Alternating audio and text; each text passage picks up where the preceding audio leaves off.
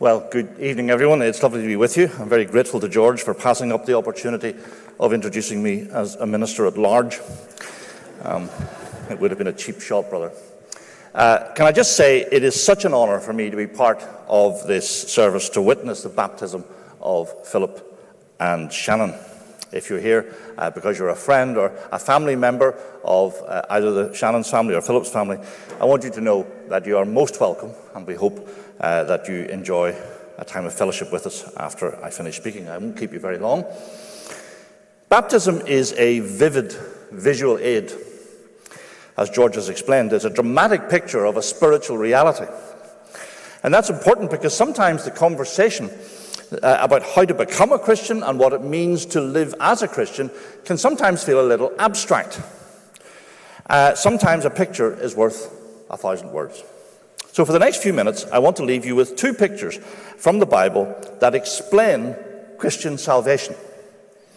They're both taken from the book of Exodus. I'm sure most of you know that the book of Exodus tells the story of how God rescues his people uh, from a life of slavery in Egypt.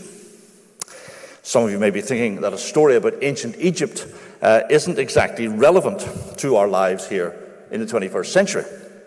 But let's think for a moment about the land of Egypt in the Bible and what it represents. The Pharaoh, the ruler of Egypt, is uh, represented consistently uh, to us as a materialist. He thought life was about accumulating wealth. Slaves were just resources. At the end of the day, life was about work and sleep and work. He wouldn't allow any space in his life or anyone else's life for the worship of God. So Egypt represents the materialist's worldview. This world is all there is. We're just part of a closed physical system. Now, you might be puzzled by that analysis. Didn't the Egyptians have lots of gods? I mean, what about that dog headed god Anubis? Well, yes, the Egyptians did have lots of gods, but they were all nature gods. They were personifications of the force of nature. They had no concept of a creator God who was outside the system. It isn't all that surprising that the Egyptians adopted that worldview because they had the Nile River all the other lands in the ancient Near East had to depend on rain from heaven. But the Egyptians had the Nile, so who needed to pray for rain? So Egypt represents what the New Testament calls worldliness. It's that attitude which says this world is all there is. Now, that idea, I don't need to tell you, is very, very modern.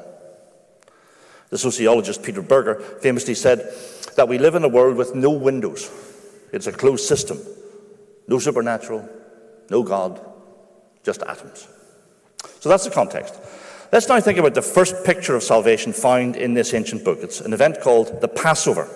I want to read some verses from Exodus chapter 12. God is speaking to Moses and he says, Tell the whole community of Israel that on the tenth day of this month, each man is to take a lamb for his family, one for each household. The animals you choose must be year old males without defect and you may take them from the sheep or the goats. Take care of them until the 14th day of the month, when all the members of the community of Israel must slaughter them at twilight. Then they are to take some of the blood and put it on the sides and the tops of the door frames of the houses where they eat the lambs. That same night, they are to eat the meat roasted over the fire, along with bitter herbs and bread made without yeast. This is how you are to eat it with your cloak tucked into your belt, your sandals on your feet, and your staff in your hand. Eat it in haste. It is the Lord's Passover. On that same night, I will pass through Egypt and strike down every firstborn of both people and animals, and I will bring judgment on all the gods of Egypt. I am the Lord. The blood will be a sign for you on the houses where you are, and when I see the blood, I will pass over you. No destructive plague will touch you when I strike Egypt. The story of the Passover begins when Moses has given this solemn message that the firstborn son in every household will be struck down by the avenging angel on Passover night. Everyone was under that judgment, both Israelite and Egyptian. But God provided a way for people to shelter from his wrath. A lamb had to be slaughtered by each household and his blood was painted on the top of the doorframe and on the left hand side and on the right hand side. And then, for all of that terrible night, those inside the house sheltered under the blood of the Lamb.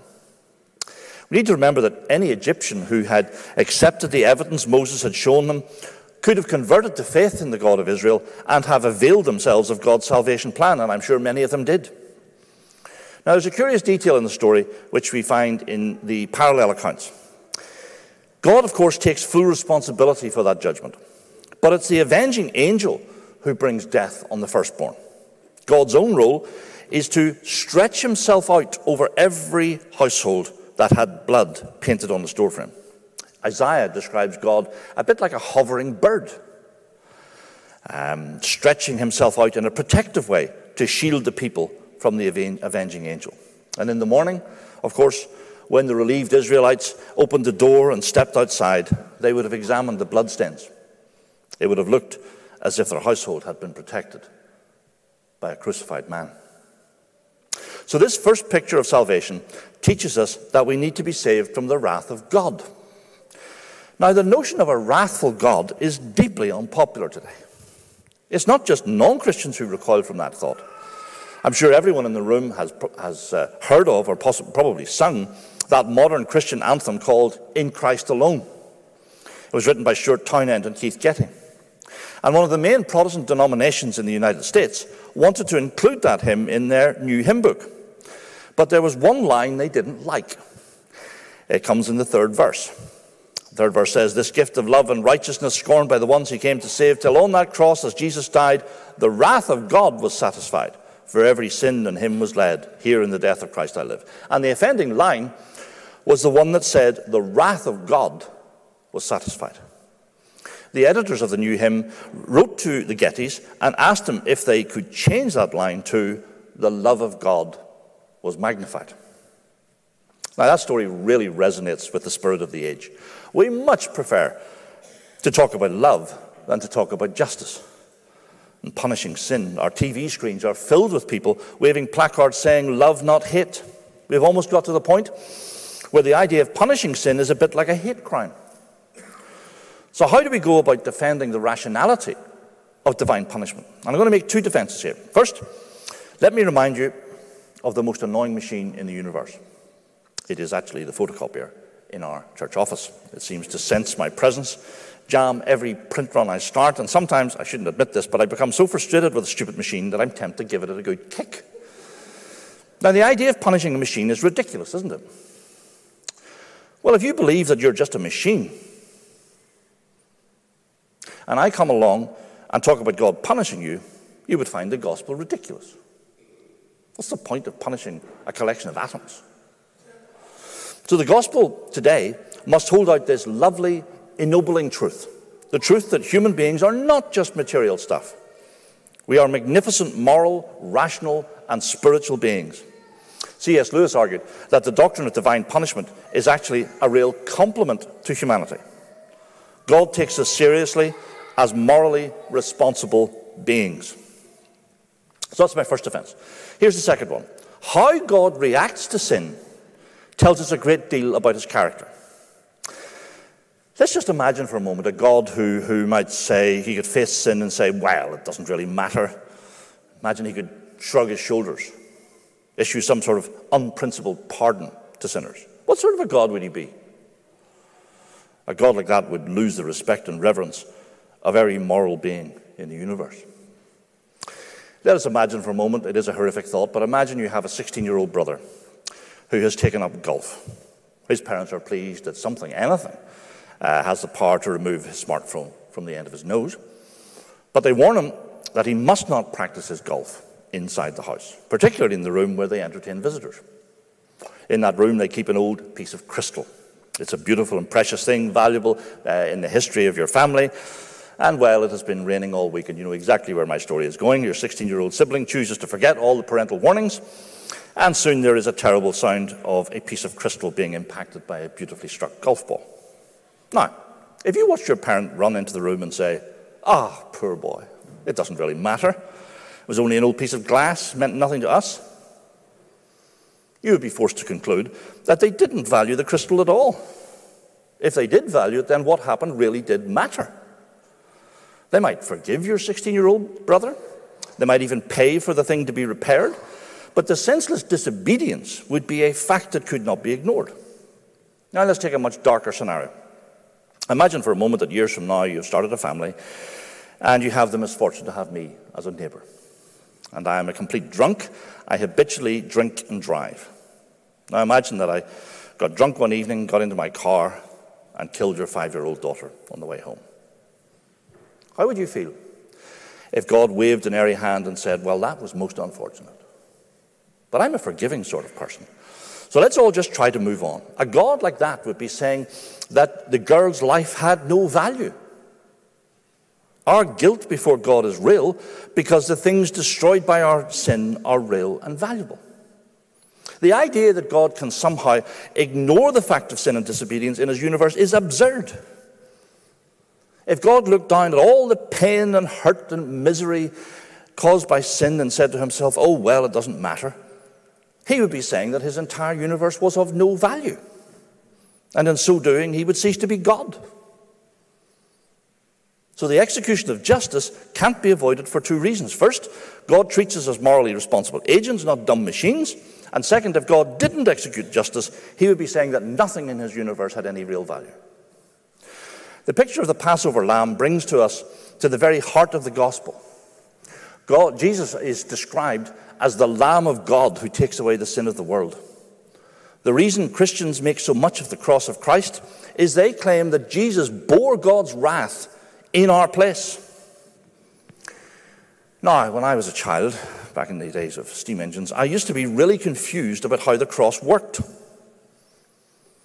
I had a wrong view of that scene in my head because as a child, I thought of Jesus as a sort of independent third party. Instead of punishing me, God punished Jesus. But deep down, even as a child, that idea made no sense to me. What possible good could come from punishing a third party. It made no sense. But remember, Christ is God the Son. So there are only two parties at the cross you and God. There is no third party. At the cross, we see God take the punishment for our sin on himself. We are watching the self substitution of God. And suddenly, when you think about it like that, the moral beauty of the scene becomes clear. When someone sacrifices themselves for another person, we are seeing the deepest form of love. The lover gives himself for the beloved. So the Passover is a picture of how we are protected from the wrath of God. We are shielded from the penalty of sin by the blood of the Lamb. Let's now turn uh, to the second picture of salvation from Exodus. We're going to read some verses from chapter 14, verses 10 through 12. The context here is that Pharaoh has eventually allowed the children of Israel to leave their life of slavery in Egypt but then, once again, he changes his mind and he sends his armies after them. So the poor Israelites find themselves trapped between the devil and the deep Red Sea. Verse 10 As Pharaoh approached, the Israelites looked up, and there were the Egyptians marching after them. They were terrified and they cried out to the Lord. They said to Moses, Was it because there weren't enough graves in Egypt that you brought us to the desert to die? What have you done to us by bringing us out of Egypt? Didn't we say to you in Egypt, Leave us alone, let us serve the Egyptians? It would have been better for us to serve the Egyptians than to die in the desert. And now, verses 21 and 22.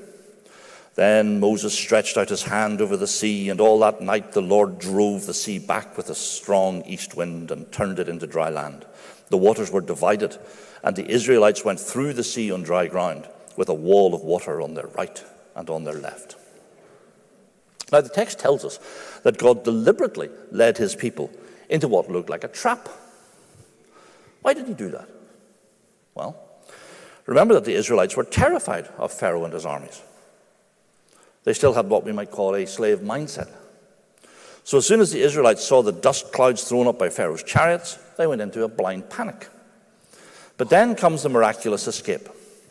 The Israelites are amazed to see a path through the sea has opened up, and they make a decision to trust Moses and follow him through it with great walls of water on either side. And Pharaoh is so enraged that he, he follows them, but the wheels of his chariots get clogged up, and then the waters close over their heads, and the entire army is drowned. The Israelites watch the bodies of the Egyptians wash up on the beach, and they sing and dance in delight. The power of Pharaoh had been broken. When somebody becomes a Christian, it isn't enough that the penalty of sin is paid. The power of sin has to be broken. And that is Paul's big argument in the book of Romans. In chapters 1 to 5, he explains how we can be saved from the wrath of God, from the penalty of sin. That's illustrated by our first picture. And then in chapters 6 through 8, he explains we are saved from the wreckage of sin, from the power of sin over our lives. And every time you read in Romans 6 that sin shall not hold you down, sin shall not be your master, for you're not under law but under grace. I want you to think of Moses and Miriam banging their tambourines on the shores of the Red Sea. So, my point is this if you want to understand Christian salvation, put these two pictures side by side. Place the story of the Passover and the story of the crossing of the Red Sea together in your mind in order to get a vivid picture of what salvation actually means. The Passover deals with our justification, the Red Sea incident explains our sanctification. We need both the penalty and the power of sin to be dealt with. We need to be saved from the wrath of God, we need to be saved from the wreckage of sin.